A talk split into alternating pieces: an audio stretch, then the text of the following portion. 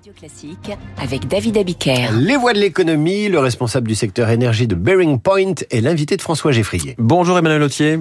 Bonjour François. Bienvenue sur Radio Classique. Le prix du pétrole remonte assez euh, sensiblement, assez nettement ces derniers jours. Conséquence logique de l'évitement de la mer Rouge euh, et donc du canal de Suez par les grands armateurs? Effectivement, euh, on peut voir la planète comme un grand corps et ce grand corps, il est infusé, perfusé par le pétrole. Malheureusement, on peut le dire, pour le climat, notre économie, notre vie d'aujourd'hui, elle marche grâce au pétrole.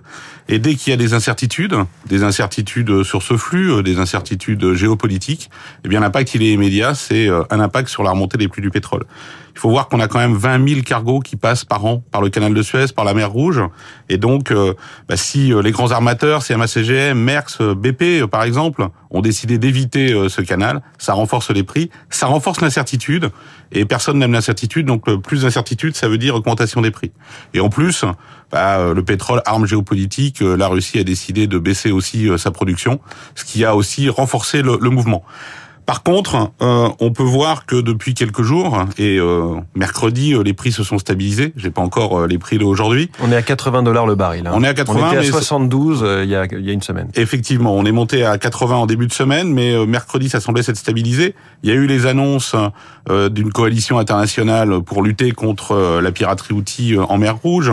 Il y a aussi l'augmentation de la production du côté des États-Unis. Les États-Unis sont quand même aujourd'hui un grand producteur de pétrole qui peuvent jouer sur sur les cours et sur le prix. Et puis on voit aussi des divergences au sein de l'OPEP.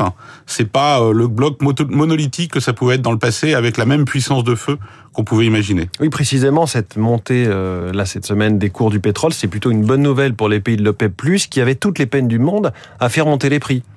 Alors effectivement, mais je pense qu'aujourd'hui l'OPEP n'a plus le monopole et le poids qu'il avait dans le passé.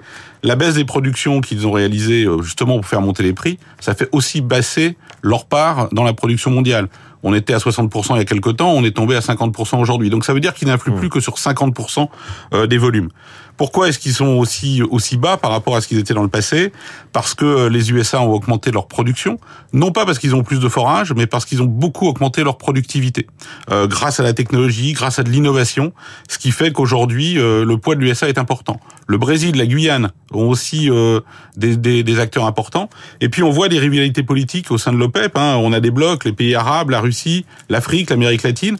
Ils n'ont pas les mêmes objectifs et ils vont pas nécessairement tous suivre les mêmes les mêmes indications. Il y a un problème de crédibilité en, en, en soi hein, dans les annonces de l'OPEP. À la fois, il y a deux ans, quand ils augmentaient la production, en fait, ça suivait pas, et à la fois aujourd'hui, quand ils annoncent qu'ils baissent la production, ben certains acteurs au sein de l'OPEP ne respectent pas complètement ce qui a été dit, à part l'Arabie Saoudite qui est le leader hein, de cette formation. Exactement. Et donc, on voit bien que l'OPEP n'a plus cette capacité, mmh. alors j'oserais dire de nuisance, telle qu'on a pu le voir au moment du choc des différents chocs pétroliers.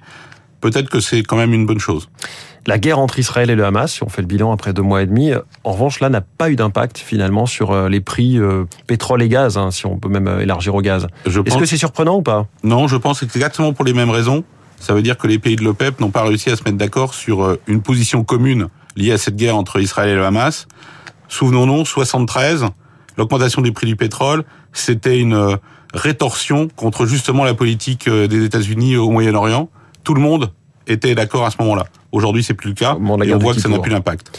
Qu'en est-il Emmanuel Autier a tête reposée après l'accord obtenu à la COP 28. On rappelle que cet accord vise à une transition hors des énergies fossiles. On aurait pu s'attendre à ce que, d'une part, le pétrole grimpe, en tout cas sur le, le pour les, les, les, futurs à très long terme, et d'autre part que les grands groupes pétroliers en pâtissent euh, leur cours de bourse. A priori, il n'y a pas eu de tremblement de terre dans le secteur. Hein. Alors. Euh la COP, c'est un, un demi-succès, c'est un demi-échec. Moi, je suis toujours un, un, naturel optimiste. On va dire que c'est un demi-succès.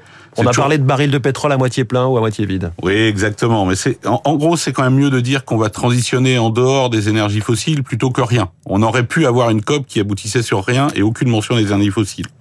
On l'a dit tout à l'heure, le monde est perfusé, il faut le nourrir. Il faut donc travailler, non pas sur la production, mais sur les usages. Le meilleur moyen de supprimer euh, les énergies fossiles à la base, c'est de travailler sur les usages, c'est d'électrifier et de substituer partout où on peut avec de l'électricité produite de manière renouvelable ou décarbonée.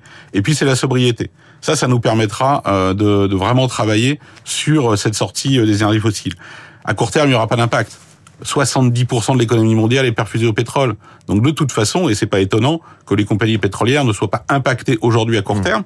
Et d'ailleurs, on le voit augmentation des prix du pétrole, augmentation de leurs euh, de leurs revenus et de leurs et de leurs bénéfices. Leur business à court et moyen terme n'est pas menacé loin de là. Exactement. Et, et d'ailleurs, on apprenait même hier dans les Échos, excellent journal, que les investissements dans, dans les énergies euh, renouvelables des groupes pétroliers, hein, faits par ces groupes pétroliers dans le renouvelable, euh, étaient en, en ralentissement. Est-ce que finalement on ne cesse de voir finalement plus tard que prévu la baisse de consommation de pétrole, le pic euh, cette consommation Alors effectivement, et je pense qu'il faut du, pas du tout s'en réjouir. Euh, le fait que les compagnies pétrolières, en particulier les compagnies pétrolières européennes, qui sont quand même en pointe, euh, aient décidé de faire un switch entre leur activité traditionnelle de pétrole vers plus de renouvelables et d'investir massivement dans le renouvelable, c'est des sociétés qui ont beaucoup de moyens. Ils tirent beaucoup de moyens de leur euh, activité pétrolière. Eh bien, ces moyens, ils les mettent au service de la transition énergétique et du renouvelable. Malheureusement, un certain nombre de sociétés ont décidé plutôt de retourner vers des investissements qui leur donnent des revenus et un, un, un retour sur investissement plus fort à court terme autour du pétrole plutôt que l'énergie renouvelable. BP a baissé entre 2022 et 2023 de 20% à 10%. Euh, Shell baisse aussi euh, aux alentours de 10%. Le seul qui ne baisse pas, même s'il continue à investir dans le, dans le pétrole, c'est Total, qui va rester à peu près stable aux alentours de 20-22% d'investissement dans les renouvelables. La grande différence de Total, c'est que Total a fait son mouvement non seulement vers les renouvelables, mais aussi en étant distributeur d'énergie, d'électricité et de gaz. Et donc ça devient une utilities intégrée, ce qui lui donne beaucoup plus de débouchés pour ses investissements dans les batteries, dans le renouvelable, dans l'hydrogène et dans tous les moyens de production décarbonée. Qu'est-ce qui nous attend en 2024 Là, on est tout près de la fin de l'année sur le front des énergies. Qu'est-ce que vous, vous allez surveiller? Alors, ce qu'on va surveiller en 2024, c'est effectivement euh, les mouvements géopolitiques qui pourraient avoir des impacts sur le pétrole et le gaz.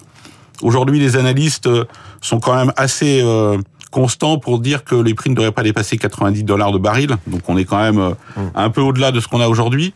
Après, je pense qu'il y a eu quand même un certain nombre de mouvements récemment sur euh, le marché de l'électricité, Oui. le marché de l'énergie. hein. Il y a eu ces nouveaux accords au niveau européen qui visent à limiter la hausse des prix pour les consommateurs, qui visent à mettre en place des contrats long terme qui donnent de la visibilité aux investisseurs. C'est ça qu'il faut. L'énergie, c'est un monde d'investissement. Pour investir, il faut de la visibilité. On peut pas investir si on ne sait pas à combien on va vendre les produits qu'on fabrique, que ce soit dans le renouvelable, mais que ce soit aussi dans le nucléaire. Le nucléaire aussi, et, et ça ne nous a pas échappé, fait partie maintenant des énergies euh, considérées comme décarbonées, considérées comme vertes, qui peuvent bénéficier de l'ensemble de ces euh, de ces dispositifs, et c'est plutôt une bonne chance euh, pour l'environnement. Un accord à Bruxelles, un accord aussi en France entre l'État et EDF sur l'avenir des tarifs de l'électricité, et puis euh, les cours mondiaux du gaz, donc les cours européens du gaz qui se sont stabilisés après les montagnes russes, notamment de l'été 2022. Donc là, sur l'électricité, ça va augmenter encore hein, au 1er février, on ne sait pas encore de combien, maximum 10%, mais en tout cas, on va vers une stabilité, ça c'est garanti. hein. On va effectivement vers une stabilité. L'accord entre l'État et EDF, il vise justement à cette stabilité. Il vise à continuer à protéger le consommateur en sortant du bouclier tarifaire, qui est un dispositif un petit peu artificiel. Donc normalement, ce qui va être proposé, ce qui est proposé, qui est mis en œuvre entre EDF et l'État, ça permet d'un côté de protéger le consommateur, de ne pas augmenter trop les prix de l'électricité et d'avoir des prix d'électricité qui, qui reflètent les coûts réels de fabrication de l'électricité dans notre pays, et aussi de donner de la visibilité à EDF pour investir. Et on sait qu'EDF doit investir beaucoup pour renouveler et créer son nouveau parc nucléaire. Le gros différentiel de prix de l'électricité entre l'Europe d'un côté où c'est relativement cher, États-Unis et Chine de l'autre côté, il est amené à rester? Oui, mais euh, ce qui est important, c'est que l'électricité soit à peu près cohérente sur une plaque géographique, Oui. parce que c'est ça qui permet euh, de garder la compétitivité d'une économie et d'une économie comme l'économie française au milieu d'une euh, d'une économie euh, un peu euh, mutualisée qui est celle de Mmh. l'Europe. Emmanuel Autier, merci beaucoup, associé chez Bearing Point et spécialiste du secteur de l'énergie ce matin dans les voies de l'économie sur Radio Classique. Et merci à vous François qu'on retrouve demain à 6h avec votre énergie éternellement renouvelable. Pour la matinale de l'économie, dans trois minutes, les coulisses de la politique. Qui sont les macronistes de gauche qui ont des états d'âme sur la loi immigration? David Doucan va nous le dire. Radio Classique 7h20.